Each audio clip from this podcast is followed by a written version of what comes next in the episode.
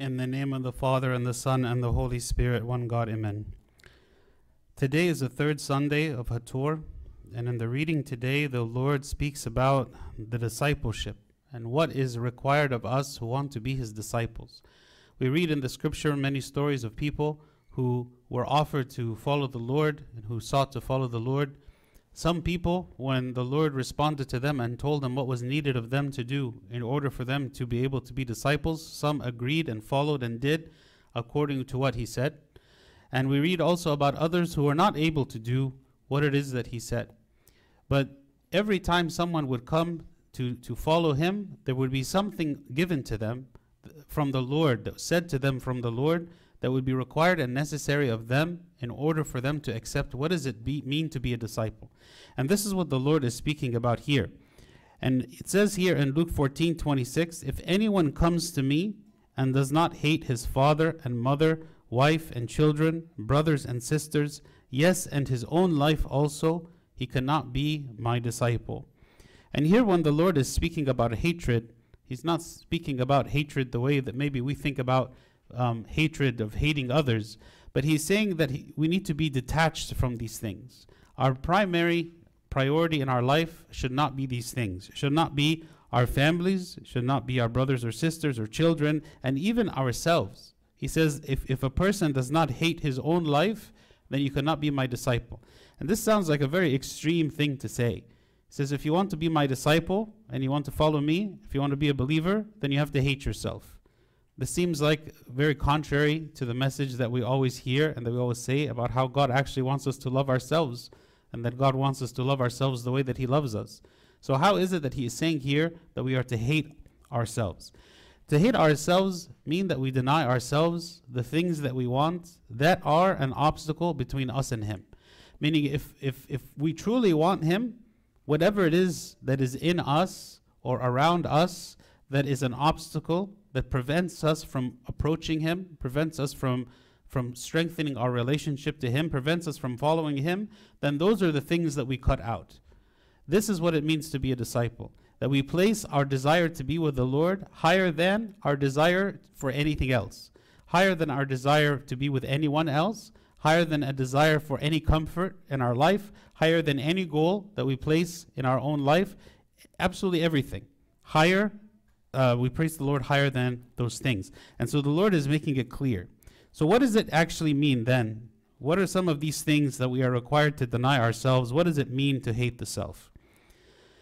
The first thing we are called to do to be a disciple is to judge the self, to judge ourselves, to look at ourselves honestly and say, Who am I? What is it that I am doing? What, what, what are my um, priorities? What is the way that I'm living? Is it pleasing to God or is it not? The right hand thief, when he was on the cross, he spoke to defend the Lord to the, while speaking to the left hand thief. He says, do, do you not even fear God? So again, the right hand thief speaking to the left hand thief. Do you not even fear God, seeing you're under the same condemnation? And we indeed justly, for we receive the due reward of our deeds, but this man has done nothing wrong. Do we look at ourselves and we, we, we say to, about ourselves, we receive the due reward of our deeds? Do we look at ourselves and say, we are not deserving of good things? We are not deserving. We have done nothing good in order to deserve good. The reason that we receive good is because of God's mercy, because of His love and compassion on us, because of the grace that He imparts on us, not because we deserve good, not because we have done good. When we look at ourselves, we should not be um, so proud of what we find, it doesn't mean that there is nothing good. It doesn't mean that everything that we do is evil or wicked. But there is many things that are lacking, many things that we could have done better and differently. The Lord even speaks about how when we know to do good and we don't do it, it is sin. So if we look at ourselves honestly and soberly, we will find that we are sinners. We will find that we commit sin, the sins of the eyes, the sins of the senses, the sins of the heart, the sins of the mind, the sins, the external sins of our actions, that in many ways we are falling into sin continually. Right? This is the, this is the, the, the corrupted nature that we have. We should not defend ourselves. We should say we de- we de- deserve the, the consequences of whatever sin that we are committing. But because we believe in the goodness of God, Because we believe in the mercy of God, we believe that God covers us. We believe that God sanctifies us. We believe that God forgives us even despite the sins that we commit. But the first way that we would hate ourselves in the way that the Lord is speaking in order for us to be his disciple is to not defend ourselves. When I examine my heart, that should lead me to repentance. It should lead me to a feeling of, of needing God more and more each day. When I excuse my sin, when I justify myself, when I defend myself, essentially what I'm saying is I don't need God. I don't need salvation. I don't need the mercy of God because I'm already fine the way that I am. But when we look and we find sin and darkness, then this is when we are more motivated, or we should be more motivated to run toward God because we realize how much in need we are of Him. So, the first step of discipleship, as the Lord said, is to judge ourselves. The second is to accept the loss. He makes it very clear, clear that in order for us to be disciples, that there is some kind of loss. There is some kind of sacrifice that we offer. Um, St. Paul, he, speaking to the Philippians, he says, But what things were gain to me, these I have counted loss for Christ. Yet indeed I also count all things loss for the excellence of the knowledge of Christ Jesus my Lord, for whom I have suffered the loss of all things, and count them as rubbish, that I may gain Christ. So the next thing of hating the self means I am willing to give up all that I have. I'm willing to give all of my time to Christ. I'm willing to give all my possessions to Christ. I'm willing to suffer whatever suffering the Lord allows in my life for the sake of Him who loves me, for the sake of Him who has called me as His son or daughter.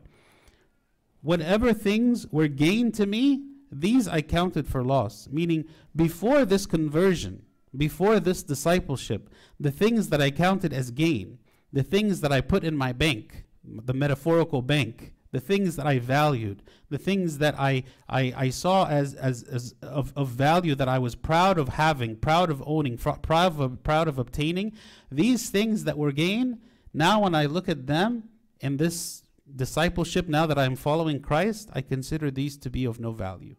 These are not of the value. The value is in the following of the Lord. The following is the, the value is in being a disciple of Christ. These are the things that are now gain. These are now the things that are of value to me. So, as a part of being the disciple, our values change. And I'm not speaking here about some kind of artificial forcing ourselves against our own will, although there is part of that um, in terms of, of growing spiritually. But the very nature of a spiritual person, the very nature of a disciple of Christ, cares about the things of God more than about the things in the world looks at the things that maybe we would have previously been so proud of owning and having and being and attaining, and now we're looking at them as with no interest. These things are of no interest to me. Like a person who physically leaves the world and becomes a monk or a nun, and they go to the monastery or the convent because they look at the world and all the things that the world offers, and they're just not interested. It doesn't it doesn't have any fascination to them. It has no value to them. What is of much more value to them is to be consecrated in prayer, to be consecrated in the service of God, to be consecrated in obedience to God. This is what they see as valuable. What they see as valuable. Even as we are living in the world and we are not monks or nuns, and yet still we can be detached from the things that are in the world that we used to think were of such high value that now we look at them and we say, these things are not as important as I thought. They're not as, as, as important to me. They're not as a high priority for me as they used to be. And I count them as loss so that I can gain Christ. I willingly give them up so that I can gain Christ. Maybe a very basic example of this is fasting. You know, we are now in the period of fasting, the Advent fast, um, since Thursday, um, all the way until the Feast of the Nativity on January 7th. And here we are doing a very basic, simple thing, which is giving up certain kinds of food. And we're saying, I count this as loss. You know, maybe this isn't what I would desire. This isn't what I would prefer. Maybe I, I would want to eat more. I would want to eat different kinds of food, the foods that I like, but I'm counting it as loss because I, I see that fasting has a spiritual benefit. And because it has a spiritual benefit, I seek it out. I seek the gain, the spiritual gain of it, and I count as lost the things that I leave behind as of not being of such high value. I'm willing to give up anything because I recognize that what Christ offers me is better than what I have left behind. The third way that we would hate ourselves in the sense of discipleship that the Lord is calling us for is to accept rebuke. It's one thing for me to judge myself. It's one thing for me to look at myself and say, I have sinned and I, I, I know myself.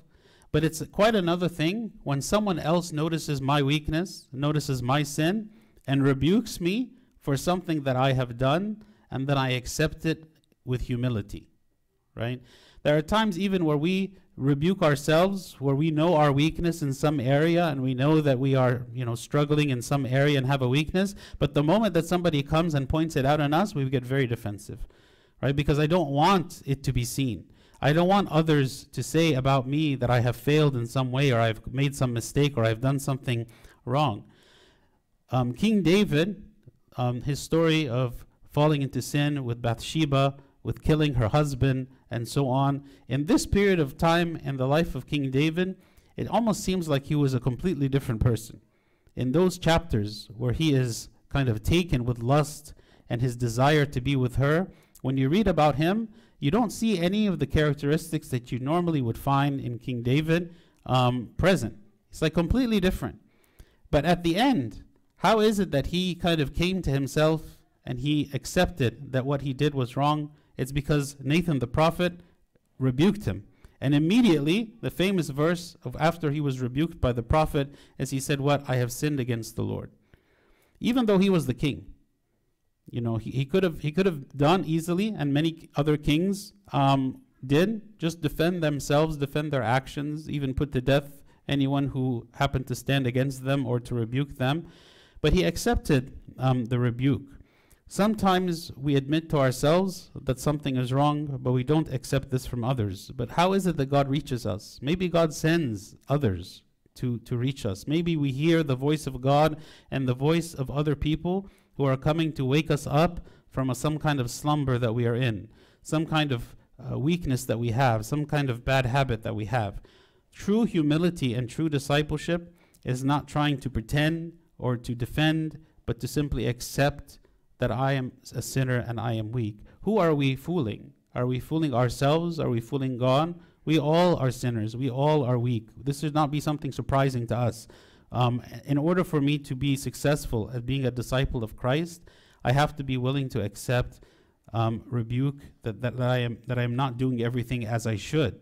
When I go to confession, my true uh, purpose should be truly to confess, to be transparent, to unload the things that are maybe embarrassing, the things that are painful, the things that I don't want others to know. This is what confession is about. And to hear from my Father of confession whatever He has to say to me, whatever He wants me to do. This is the life of discipleship that I, am, I, I subordinate my will to the will of God and to the will of those whom um, God has placed me in their trust.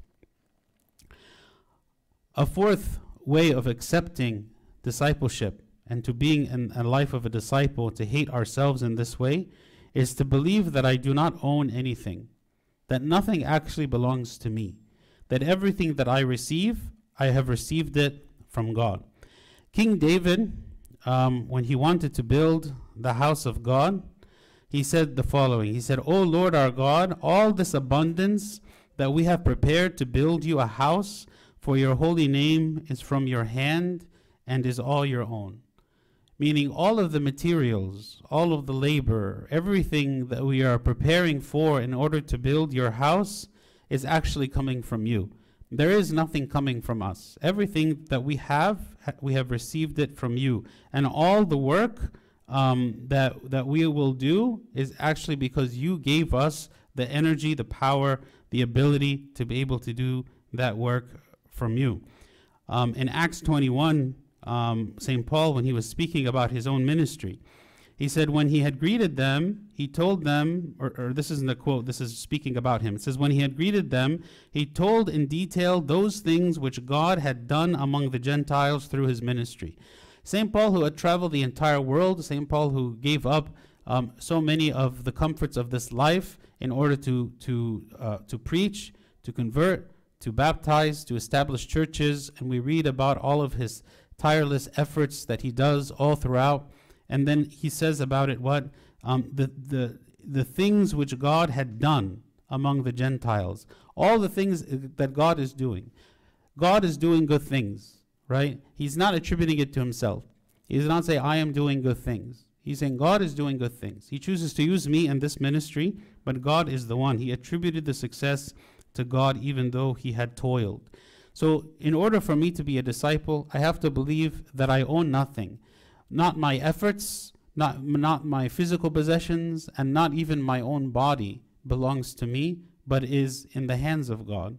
Whatever God decides for my life, whatever direction God wants me to go, wherever He wants me to be, whatever service He wants to be in, whoever He wants my family to be, wherever He wants me to live, absolutely everything in my life is directed by Him. Whatever purpose He wants for me is the pur- purpose that I want to pursue. It is not something that I am I'm fighting against His will, but I'm trying to discover His will. What is the will of God and choosing to follow? This is humility and this is discipleship. To believe that the purpose of God is better than my own purpose. To believe that what God has prepared is better than what I am preparing. And to trust that He is leading me to a good place. The fifth point of how to be a disciple is to accept the idea of self discipline. St. Paul, he said to the Corinthians, But I discipline my body and bring it to subjection, lest when I have preached the others, I myself should become disqualified. Meaning, I don't give my flesh everything that it wants. I don't, I don't yield to every desire. Whatever it is that my flesh is seeking, I have to um, think about is this something beneficial or not beneficial? Um, sometimes we uh, go into a mode where we just want to please ourselves in whatever way. Whatever it is, the desire that I have, I want to give it to my flesh. But, but here, even St. Paul, the one who preached to the world, the one who is a, this most famous saint who wrote most of the New Testament, even he, he says, I have to discipline myself. Even he says, I must control my, my desires, control my urges, so that I do not give in to temptation. This is another um, aspect of discipleship. God calls it to a certain behavior, to a certain code that we are to follow, and if we want to be his disciple, we must follow. Another characteristic of a disciple is someone who is able to forgive.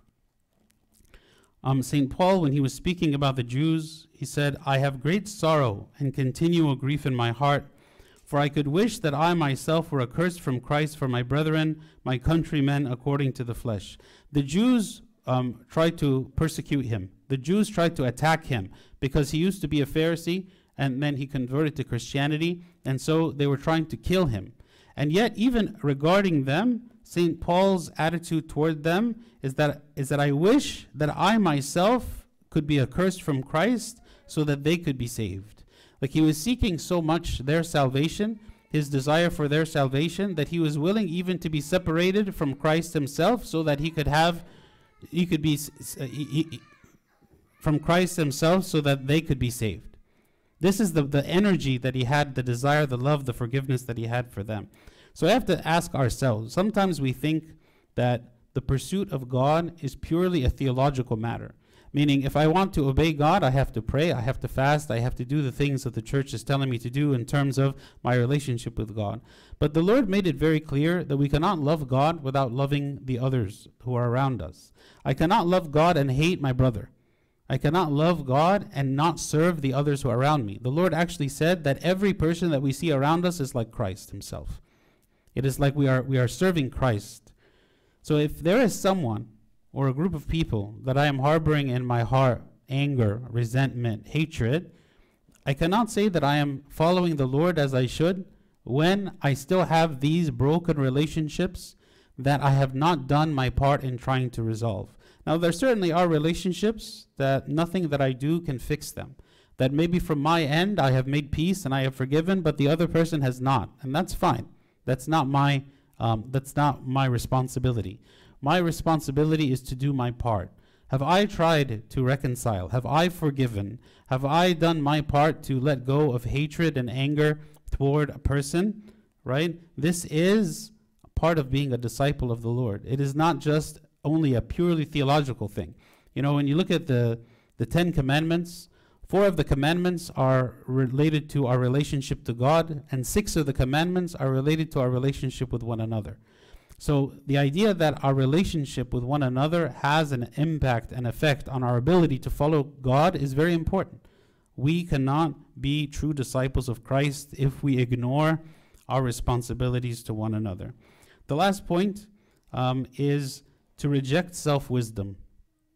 If someone wants to be a disciple of Christ, we have to reject self wisdom. Proverbs 3, verse 5 says, Trust in the Lord with all your heart and lean not on your own understanding. Why is it that we do not lean our own understanding? Because our own understanding can deceive us. Our own understanding can lead us astray. This goes to the idea of being accountable to someone. When I have accountability, that person can look at me in an objective way. Maybe when I look at myself, I'm biased. I look at myself, I don't see myself accurately as I should. I cannot continue to progress in my spiritual life and my discipleship of Christ because I do not know myself. As much as I might try to see and examine myself, there are blind spots. There are areas that I cannot see myself well. But someone else, they might look at me and be able to guide me and help me, and I have to be willing to accept their guidance and the path that God has called me on is is is, is going to I'm, I will be able to walk that path whenever someone is guiding me on that path. Not to think that I am by myself in my own wisdom, with my own character, with my own gifts, that I'm able to do all of that alone. The the body of Christ is is a is a church where we rely on one another, where we learn from one another, where we guide one another. And in this way, we have salvation. It is not an individual person on their own who is able to do this by themselves. God calls us to trust Him. God calls us to trust others who God has placed in our life to help us. So finally, in conclusion, in Mark 8:35, it says, "For whoever desires to save his life will lose it, but whoever loses his life for my sake and the gospel's will find it." What did the Lord mean when he said this? He's saying, whatever it is that we have, we must be willing to sacrifice. We must be willing to give it away in order for me to truly find salvation, to truly save my life, to find in, in Him the true source of life, of strength, of victory in Him, and not in myself and not in the things that maybe I am attached to. So in our life, we make choices. And, and to choose to be a Christian, to choose to follow Christ, is, is not an easy choice.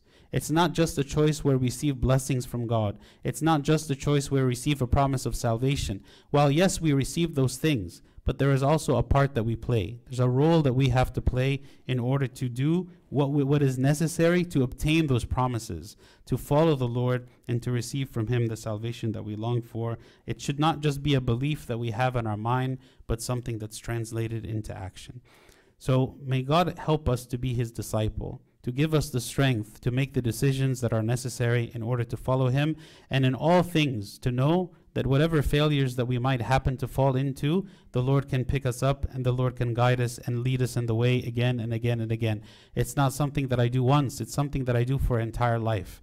That even as we fail and we still struggle and we get up again and we keep going. This is the life of discipleship that God has called us on. And may God grant all of us this life and a desire to be with Him. And glory be to God forever. Amen.